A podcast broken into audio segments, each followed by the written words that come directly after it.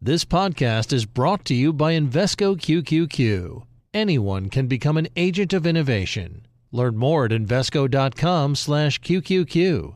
Invesco Distributors Inc. Do you love Elon Musk? Do you hate Elon Musk? Do you have no idea what to think about Elon Musk? Then we have just the show for you. He's become even more larger than life. Buying Twitter doesn't get us closer to Mars. They are like really close to the edge of like everything falling apart. Like, oh, Elon, I volunteer, put a chip in my brain. Each week on this podcast, we'll break down, analyze, and debate the most important stories on Musk and his empire. It's all one big universe. You just work for Elon Inc. Elon, Inc. From Bloomberg Business Week. this is Elon Inc. Listen wherever you get your podcasts.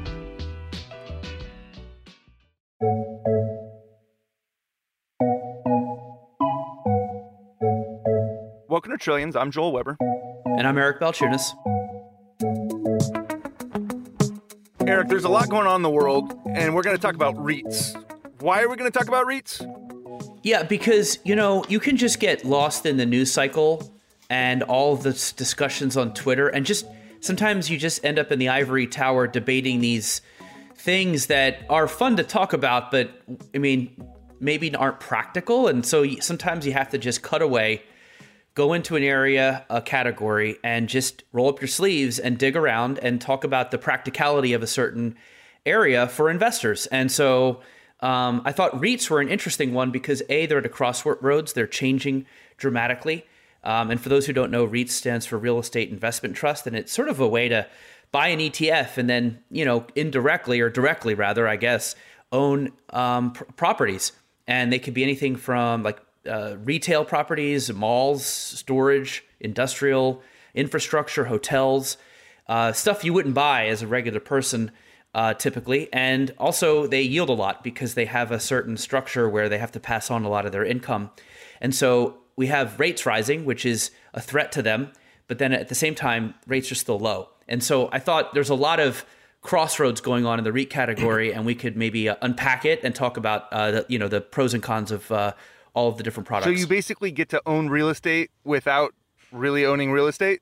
Yeah, I mean, I guess you basically just click a button and it's uh, you are pulled in with a bunch of investors who are common owners of you know real estate properties. And one thing I hope to get out today is to get some visual on what exactly you are owning. I mean, I can see the words, hey, now I own residential and hotel uh, REITs, but where are these hotels? What do they do? Um, you know, I think that sometimes is lost, but yeah, you do end up owning these things. And to help us uh, wade through the category, we're going to be joined by Kevin Kelly at Benchmark Invest and David Auerbach at World Equity Group.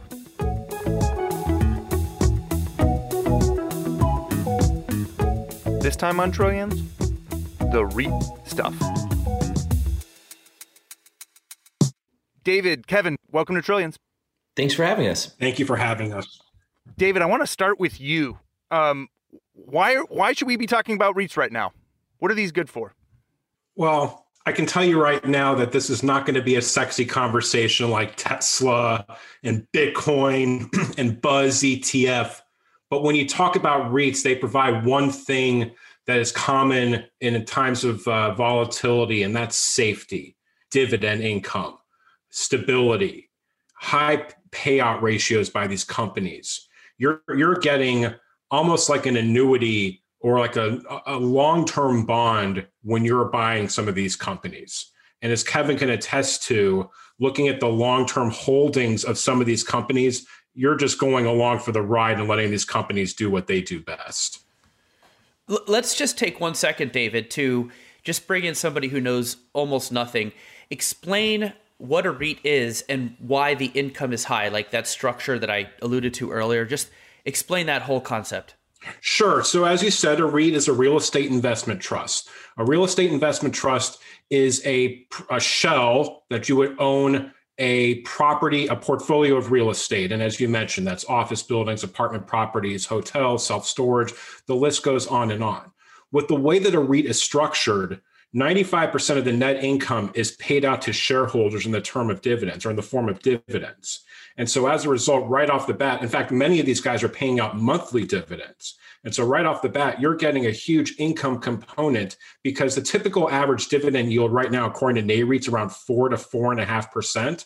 And with the 10 year, which is its closest benchmark, trading at around 1.6, let's say right now, you know, you still have about 300 basis points in your pocket that you're being paid by these companies to own this high quality real estate. Take it a step further. Another really interesting way to play that's through the preferred stack. And if you played the REIT preferreds, then you're looking at yields anywhere from where public storage has the lowest at let's say a sub three or excuse me a sub four you know quality names are yielding around five percent and higher yield stuff's going six to seven and higher so you know it's it, there's just a huge buffer there for reits in your favor and david can you tell us what you do at, at world equity group Sure. So uh, I'm lucky. I, have I straddle a lot of worlds. Uh, I'm an institutional uh, sales trader at World Equity Group. Uh, I've been uh, in the REIT industry for over 20 years. I got my start at a firm called Green Street Advisors, now known as Green Street. So for me now at World Equity Group, I am trading REITs. I am doing corporate access with a partner working on management relationships. We are doing new share issuance, working with some of these REITs. Really, it kind of spreads, it spans the globe. I also work on a REIT newsletter, a daily newsletter. Um, there's just so much information that's out there. And with you know 160 plus publicly traded equity REITs, not counting the mortgage side, there's a lot of information to digest on a daily basis. And we'll get through more of that as we go through this.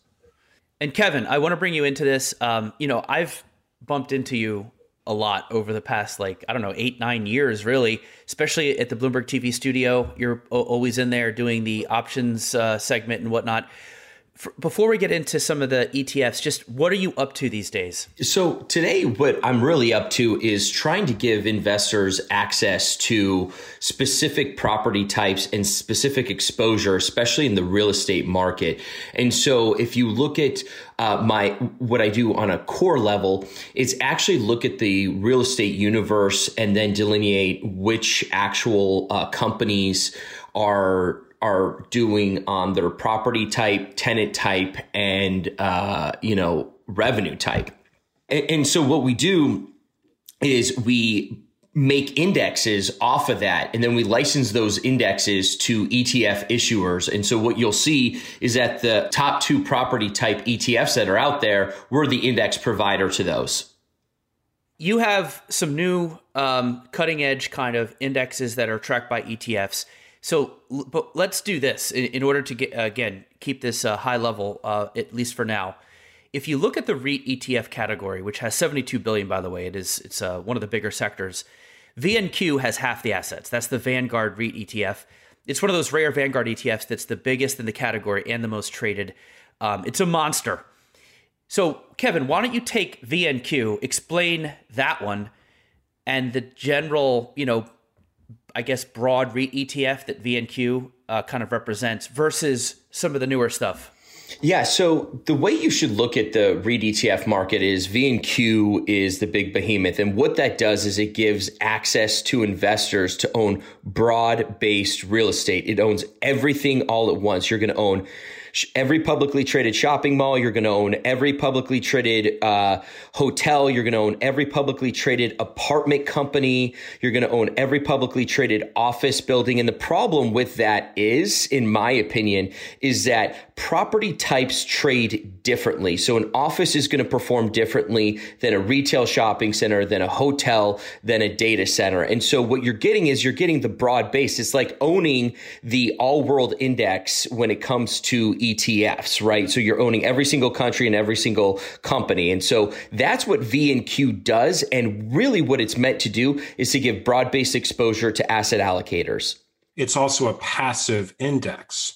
And so if you look at the bigger picture as far as like COVID as an example, in the work from home trade versus the return to office trade, let's say, VNQ may, even though it's still invested in office and hotels and malls, in an active situation, an active REIT ETF guy would have been uh, out of those sectors in the second quarter of last year and overweight single family rental REITs, tower REITs, data center REITs, the Zoom trade basically for REIT land.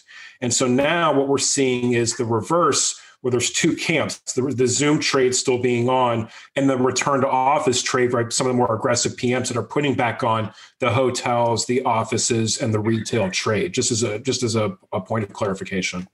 Well, and, and to that end, David, what kind of innovation are we actually really seeing in the category? If if we've got the V and Q, and that's like the big umbrella of everything, like talk to us about what's been changing and and what kind of ETFs are are now at investors' fingertips? Sure, absolutely, and, and uh, frankly, to Kevin's credit, he was one of the first guys that was out there really finding the the niche sectors well ahead of the curve of some of the other guys. And I'll let Kevin go more into detail about his too, but a couple other unique plays.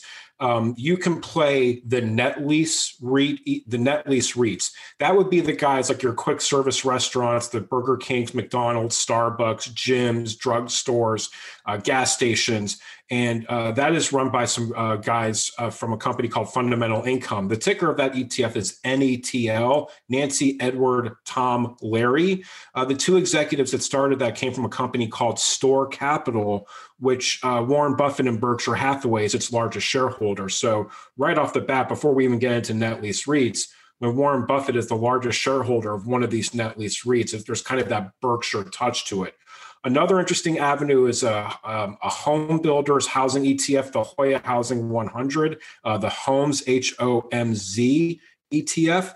This is comprised of residential, self storage, lodging, uh, anything, Home Depot, Lowe's, anything that has to do with the home owner space. One more I want to touch upon is the newest player. And Eric, I think I'd love to get your comments on that as we go through this. But the first, really, the one of the first active REIT ETFs has come to market. Um, there's a couple that are out there, but from the GS, excuse me, from Alps uh, with GSI Capital as the sub the actual ticker REIT, REIT like I said, which is the act the Alps Active REIT ETF. So there are several different unique wrappers to play the ETF space besides just IYR, VNQ, the big daddies of the sector. One of the reasons we did want to also talk about this was that um, my colleague uh, Morgan Barna back last year. Um, at the end of the year, she wrote about SRVR, and it was interesting. I actually learned a lot from her note. And she just really found that these towers and data centers, which again are not tended not to be in the traditional REIT ETFs were a real source of return at the time. Um, and you know, SRVR has like 34% and 44% in, in those respectively, whereas VNQ is more like 8 and 20%. And, and again, this parallel, you see it everywhere. Every category has a couple ETFs that are just tip of the spear. They're going to these places that you're not getting otherwise. Otherwise, why would they launch an ETF if you can get it in VNQ? So, talk about the tower data center angle here and and what, what that's what, what's going on. Yeah, so I think it's really important to note that um, as you know, the overall REIT market has evolved. You've seen new property types, and two of those new property types are data centers and cell phone towers, and so they're non-traditional and they're actually growing pretty significantly because as you see, we're digitizing our daily lives. And so when the pandemic happened, you actually saw two big beneficiaries in the real estate market where you actually had visibility of cash flows. And that was the data centers and cell phone towers. Why? Because everyone was working from home. Everyone was doing school from home. And so these two property types were really uh, the, the frontline defense for everybody in their daily lives, right? It's like everyone was using the internet and uh, more and more and more uh, for personal and professional use. And so when you look at what SRV, the SRVR index does, is it gives you pure play access to those property types. And so uh, what we're seeing is a lot of technology investors are using SRVR to complement it with their cybersecurity exposure, with their cloud exposure, with their semiconductors, because it does have the growth of technology, but with the safety and security of real estate. And so that's why you're seeing a, a lot of adoption with the SRVR index constituents and advisors and investors portfolios. So this brings up an interesting point, which is because I'm looking at SRVR, and um, uh, that's a great pitch for it, and I think you know the returns um, show that, but the yield is really small relative to other REIT ETFs. I have 1.6 percent for a 12 month yield, whereas VNQ is about double that.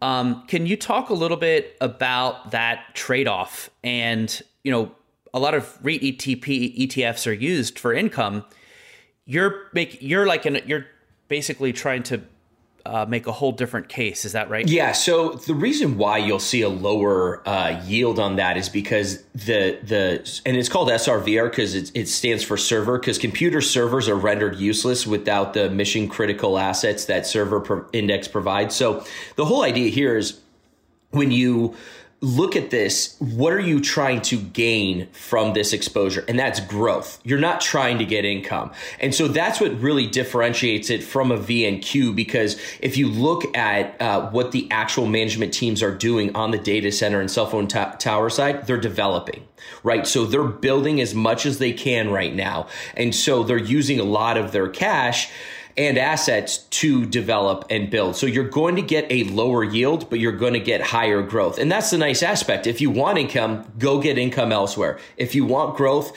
you're, you're, you, you, you've got it. You've got a perfect uh, portfolio here where you can get that aspect.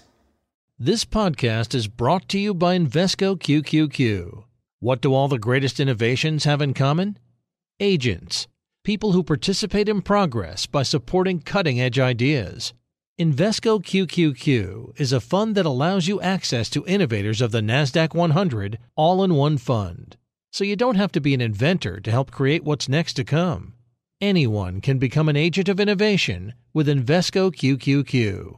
Learn more at Invesco.com slash QQQ there are risks when investing in ETFs, including possible loss of money. ETF risks are similar to those of stocks. Investments in the tech sector are subject to greater risk and more volatility than more diversified investments. The NASDAQ 100 index comprises the 100 largest non financial companies on the NASDAQ. You can't invest directly into an index. Before investing, consider the fund's investment objectives, risks, charges, and expenses. Visit Invesco.com for a prospectus containing this information. Read it carefully before investing. Invesco Distributors, Inc.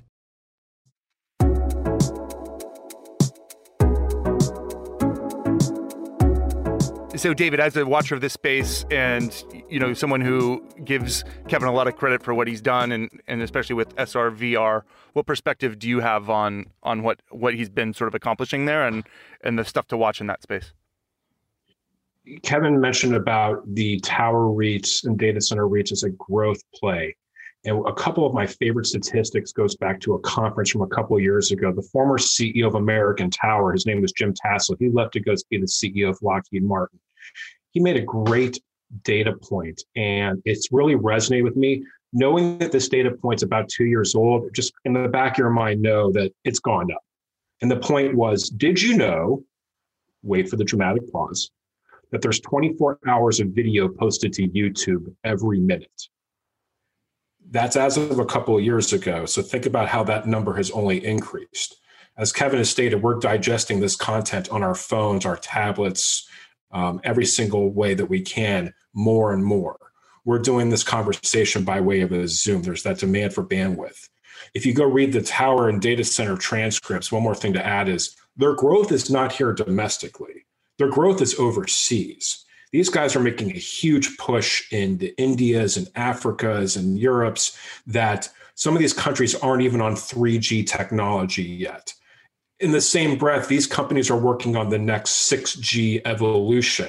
What does that mean as far as does that mean that it's going to be real time when I'm watching a movie? It's almost like I'm watching a live event. I don't know, but our content is only going up and up that we're using this. And so, again, the data and towers is not an income play necessarily. It is a growing sector. And you know, you ask anybody in the industry, I don't know the answer to this, but if you say what what uh, ending of development are we in in the towers and datas, uh, my gut tells me that a lot of the guys are going to tell you we're still in the early ending stages of the tower and data center plays, not the not the later innings. Yeah, and I, I think that case is made pretty effectively, um, and uh, that that would be. It's almost like Kevin, you're you're almost making a pitch for a theme ETF for a, a new industry Whereas I want to bring it back real quick to just general REIT ETFs that are a little more traditional, like VNQ and the Schwab and iShares um, REIT ETFs. David, how sensitive are they to rates? Uh, the 10 year is rising. Um, is this, what about timing wise? would you wait for the rates to rise a little more um, as an entry point? Uh, how do you work in rates to your decision on investing in REITs, traditional ones? traditionally I, I, I honestly don't know if it's that much of an event again some of these reits the big the big cap guys the s&p 500 names they've been around for so long and have dealt with so much volatility and interest rates i don't think it impacts them so much eric to be quite honest in a 1.6 10 year environment you know if it went to 3% yeah we got some problems and we're, we're going to be freaking out but if you remember back last year when everybody was talking about the 10 2 yield curve inversion, and everybody was all freaking out about that, obviously, again, with COVID and all the other uh, hiccups that are in the market. But you know, really what happens is REITs bounce back pretty quickly. That trade, the COVID trade for the REIT sector, disappeared in about a month. Looking at the preferreds and everything, that that window shrunk in about a month. So really, I think in the grand scheme of things, right now, I think the REITs are shaking off the interest rate concerns in the grand scheme of things. I have a couple thoughts on that, and I think there's there's stats that people should really be aware of. And the first one comes from NAREIT, and they've actually looked at a rising interest rate environment and how did broad based REITs perform. And according to the research, 54% of the time when rates are rising, REITs outperformed the S&P 500. And so I think that's pretty significant and the question you need to ask is why? And it's because rents uh, rose faster than rates. And so you want to focus on rising rents, not rising rates. And that's the most important thing. So if the economy is getting better, you're going to see rents go up faster than rates do. And that is a huge tailwind for, for REITs in general. Okay, so let's keep talking about that because here we are. Uh, vaccination is happening, at least in the U.S., at a pretty rapid clip. We could we could actually be uh, in a version of of normal again bef- before long. And so, what does the REIT industry look like post COVID, especially like in regards to things like malls? Now that we've we've all transitioned to this this world where everything can kind of go remote, like what what role could the REIT industry kind of look like post COVID? I think the REIT industry is going to do exceptionally well post COVID uh, for several reasons. One is their actual structure. So we taught, touched base on it before, but what they're going to do is come out of this uh, pandemic leaner and meaner, right? So they're going to have stronger balance sheets. Uh, they've done, they've basically right sized uh, their entire portfolios. There's been a lot of asset dispositions. They can work with state and local municipalities to do some redevelopment and so, what I think is going to happen is post pandemic, what you will see is you will see a lot of REITs be opportunistic because they ha- most of them are investment grade. They've got great balance sheets, so they're going to be able to buy a lot of the distressed assets. Why? Because of their financial flexibility. They can issue REIT preferred shares. They can actually sh- er, issue shares into the secondary market and raise money. And so, what's nice about it is they are known entities. The management teams are are very well known. They've been around for a long time, so they have a huge advantage to take uh, to to to be opportunistic going forward. And same question uh, to you, David. Like, what what do you think post COVID REITs are going to look like? Yeah, I echo a lot of what Kevin said. You know, going back to the housing crisis or the financial crisis of 08, 09, 12, 13 for some of these guys, REITs traditionally learn from historical events. So from the 0809 financial crisis, a lot of the REITs decided to go less leverage equals the better position. They uh, diversified their tenant base. They just became stronger and stronger to combat the you know financial pitfalls that were thrown at them. So to answer your question, post COVID, I think a lot of folks are going to be, continue to be leaner and meaner. If you were having troubles before COVID, you're probably not going to survive after COVID. If a lot of these guys, if you go back and read their transcripts, they had said We've spent this period developing, improving, managing our relationships, growing our tenant base. They're trying to get, you know, stronger relationships with their existing tenants. You know, traditionally, if you think about, let's use a net lease REIT as an example. If they do a deal with the Dollar General, it's not just one property that they're talking about. You're talking 20, 30, 50, 100 net lease properties that, so that they're dealing with. So I think this is just going to improve relationships across the spectrum. Um, but then you're also going to see newer plays come out, like we as we're seeing with the growth of cannabis as an example. There's several cannabis REIT plays that are out there. Um, are we going to see a whole slew of new REIT ETFs come to market? I don't know. I leave that to my my friendly Bloomberg REIT ETF analyst, my Bloomberg ETF analyst answer that question. But I, I, I think that the REITs, you know, there's that expression in trading, volatility equals opportunity. And I think that really holds true for the REIT guys right now, that they're, you know, look at Simon Property Group as a prime example. Simon Property Group has been extremely active during COVID. They acquired Authentic Brands, Lucky Jeans, Brook Brothers. Oh, and they bought another mall REIT in Taubman Centers. And so, where people said, "Oh, the mall is dead, the mall is dead," so David Simon and the team are like, "No, it's not. Look what we're doing here." Let me come in here with this idea. Uh, uh bring it back to the beginning. We talked about everybody likes investing in real estate. I think uh, you know they got their house, they like to see it go up. Minus like the late 2000s, which I bought a condo in 2006. I remember the mortgage agent was like, "Oh yeah, this will double." Like it was that normal that your property would double in every year. Um, and it's I sold it for the same price like 15 years later. I mean, because I bought it right anyway. So you called that a win, didn't you? Uh, yeah, I mean, um, my wife just wanted to get rid of it. I was like, it's it, it, might still go up, and we just we cut the dead weight. But anyway, my story aside, I do like real estate. I like owning something physical. This just try to explain to me, you know, and institutions are known for implying the Yale model, which is about buying less liquid assets, which could be actual real estate, where they go in on a land deal or farmland or something. These are equities. How much of that thing where you own physical property is water, watered down as you go through the equity, the public equity system, and now I own it through a REIT. Just can you explain that difference between owning it well, in a public equity versus like the real deal? Sure, I'm going to push back at you a little bit because uh, to use the single family rentals as an example, you know several of the big sell side firms, the JP Morgans of the world, the Goldman Sachs of the world, Bank of America, all last year announcing single family rental um, partnerships that they're launching their own single family rental platforms to compete against the invitation homes, the American homes for rent, the publicly traded REITs that are out there. So there are guys that are sinking direct money into real estate away from the REIT structure. But when I buy a share of Boston properties, you're buying a share of high quality real estate across New York, San Francisco, across the country. Do I necessarily, can I walk into uh, the GM building and say, I'm a shareholder, let me up to this top floor? No.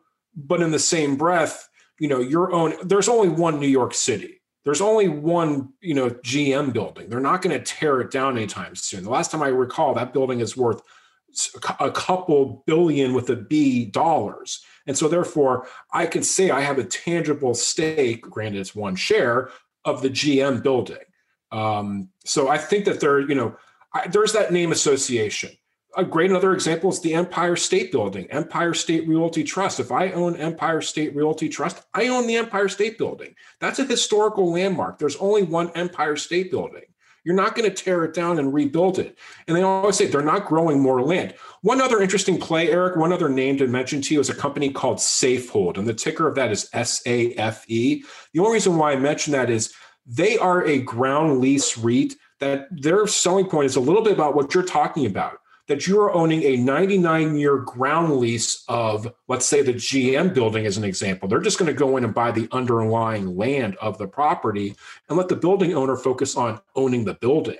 So there's a couple unique ways to actually play the actual property structure. Well, itself. Eric, if I could, I want to answer your question. You were talking. I think at the core of your question was how much dilution is there from actually owning a property versus owning a REIT, and so where's the dilution in that? And the answer is REITs are exactly what they sound like. It's a real estate investment trust. So it's an accumulation of properties. It's just like an ETF. So ETFs is an accumulation of securities and then it trades sort of at its net asset value. The same thing holds true for real estate investment trust. It's just an accumulation of properties and then what those properties are valued at on the exchange. And so, you know, obviously they do have some debt that's associated with it on their balance sheets, but you're an actual shareholder in every single one of those properties that they own. So you're owning equity in those actual buildings that they own. So it is a portfolio of real estate that you own. And so there really isn't much dilution. Uh, you just have hired these management teams to run, own, and operate these buildings or properties that that that are in the REIT. This podcast is brought to you by Invesco QQQ. What do all the greatest innovations have in common? Agents, people who participate in progress by supporting cutting edge ideas. Invesco QQQ is a fund that allows you access to innovators of the NASDAQ 100 all in one fund. So you don't have to be an inventor to help create what's next to come. Anyone can become an agent of innovation with Investco QQQ. Learn more at Invesco.com/QQQ. There are risks when investing in ETFs, including possible loss of money. ETF risks are similar to those of stocks. Investments in the tech sector are subject to greater risk and more volatility than more diversified investments. The NASDAQ 100 index comprises the 100 largest non financial companies on the NASDAQ. You can't invest directly into an index. Before investing, consider the fund's investment objectives, risks, charges, and expenses. Visit Invesco.com for a prospectus containing this information. Read it carefully before investing. Invesco Distributors, Inc.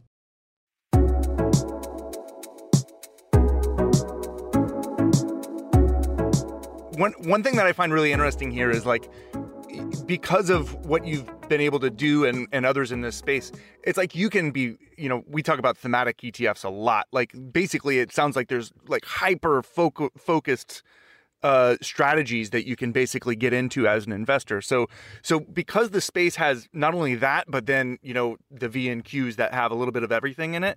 Like a, as like a as an investor who does, might not know this space, like what are the questions that you need to be asking when you when you get into this stuff? Yeah. So I think the most important thing to know is what is, what are the drivers of these ETFs, right? And so we talked about SRVR. That's a play on, you know, every device con- being connected to the internet. When I look at the other, uh, the other one, which is INDS, it's industrial real estate. Well, well, what is the driver of that? It's e-commerce, right? The Amazon CFO said himself, he needs 50% more real estate than he has today just to meet current demand. So it owns all the distribution centers that get you your package in a day or less. So say David was to buy something from Lowe's and it gets delivered to him in two hours, right? It's coming from the distribution center. So, so, so e-commerce is driving that. If you look at the, another one, homes we mentioned earlier, it's the consumer that's driving it because it's based off of, you know, uh, uh um, the, the consumer owning homes. So it's home builders. It owns some, some, uh, residential REITs and and so you have to look at the drivers behind it, right? So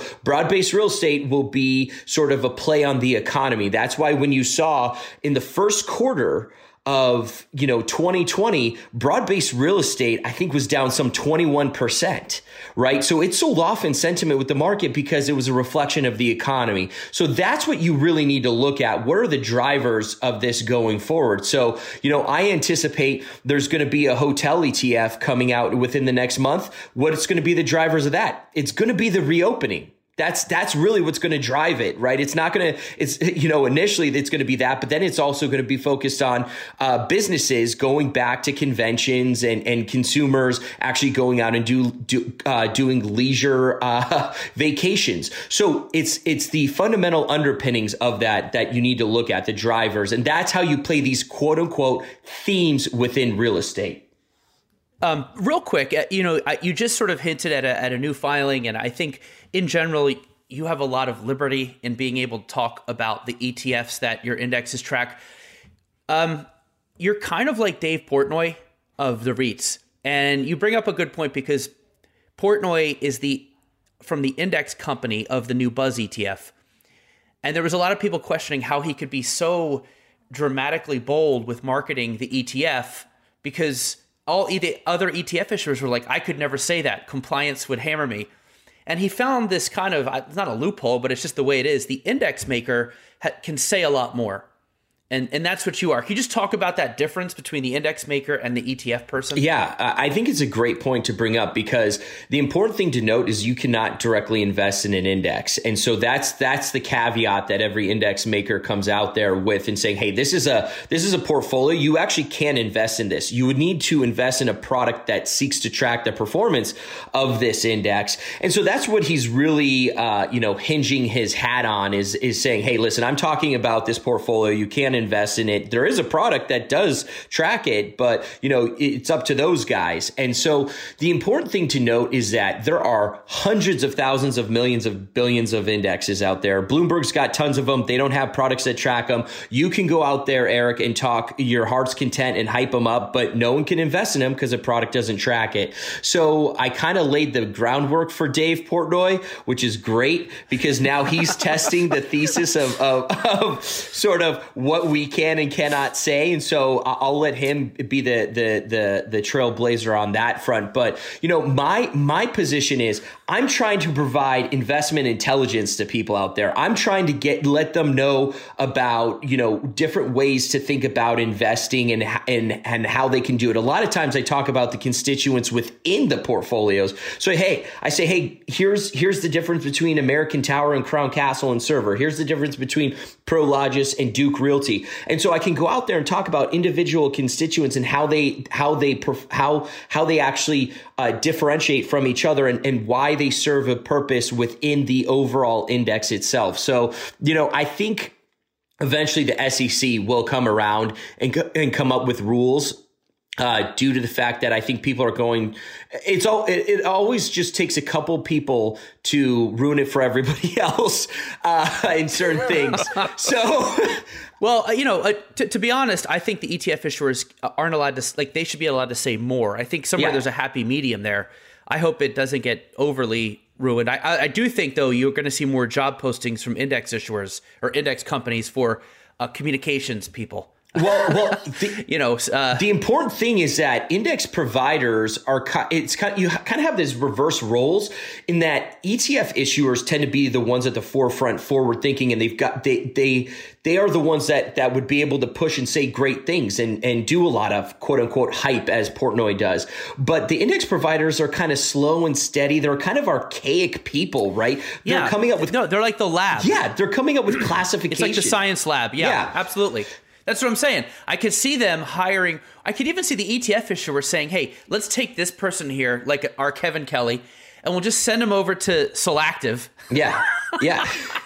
and they'll just and they'll just be able to say everything we can't. There you go. Yeah, I've had I've had other issuers come to me and say, "Hey, can we hire you?" And you know, uh, uh, we'll do this index together. And but you can go around with our wholesalers and talk about it and do the whole thing. And so you talk about the index, our wholesaler talks about this, and and and it'll be great. So you're actually kind of seeing seeing requests from issuers to have an index salesperson with.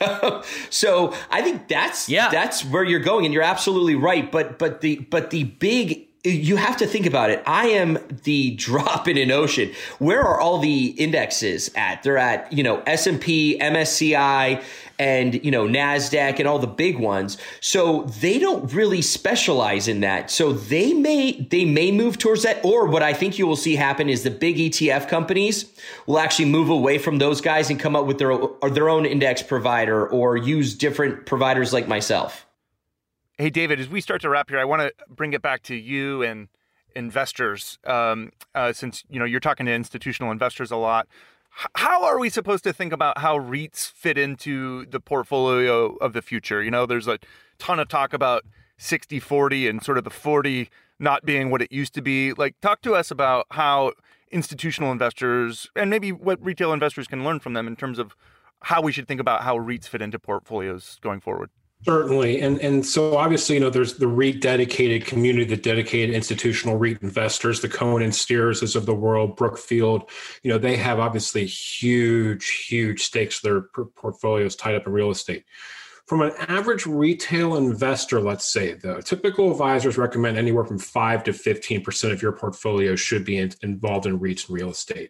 And that's for that dividend income and safety. It's the, you know, call it the counter hedge to the tech and volatility. Traditionally, REITs are a safe haven during times of volatility. So really, it's anywhere from, I would say, 5 to 15% from an institutional perspective, again, because of a hedge from a lot of the other crazy volatility names. You know, it's definitely, it definitely needs to have a presence that's there. But think about it. Obviously, you know, REITs faced a real tough time during COVID. A lot of the guys did cut their dividends. They have come back. A lot of the guys are trying to get back to higher dividend structures. Remember, they have to pay out their net income in the form of dividends. So think about it. Most of these management teams, if not all of these management teams, have executives that own huge stakes directly in their companies because they're getting paid so much dividend income on the backside of it that they you know have what they call skin in the game and so they want to make sure that as the company continues to perform they continue to perform and, and uh, play along with those uh, returns as well so i feel like it's just going to continue to grow and grow um, but you know it's it's again a momentum player is it's not necessarily geared towards a momentum guy it's really long-term holding type of growth play okay it's come to that point in the program where I have to ask you both for your favorite ticker. And it can't be one that you have yourself, Kevin. it can't be SRVR. yeah. So, Kevin, favorite. I know, I know you're in you're in index marketing mode, but let's just take that hat off. Yeah. And, and, just so be an ETF fa- industry favorite ETF ticker watcher guy. Favorite ETF ticker that is not your own. Uh, you you know what? So I, I, and and this is outside of of REITs, obviously. So uh, my favorite, I, I actually hate to say it, uh, it's got to be Hack. I love that ticker.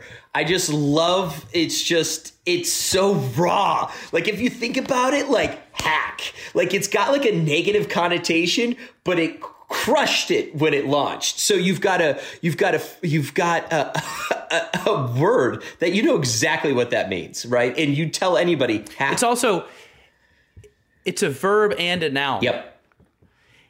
And the ETF is trying to stop what the word is. The whole thing is it just it's very multidimensional. I agree.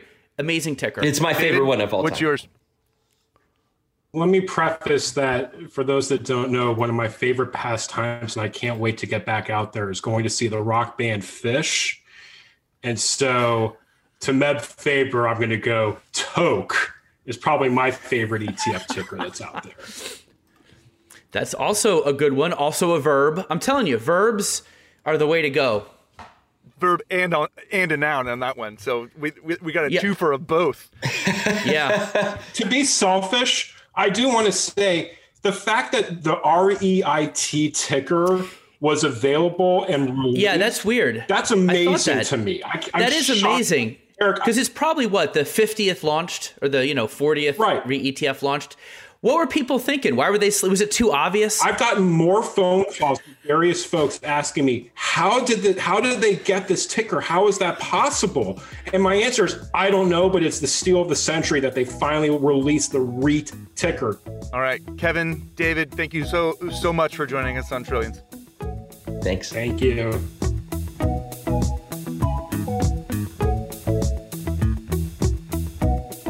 Thanks for listening to Trillions.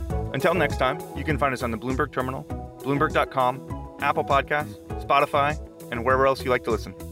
We'd love to hear from you. We're on Twitter. I'm at Joel Weber Show. He's at Eric Balchunas. And you can find David at Daily Beat. And you can find Kevin at Kevin R. Kelly underscore.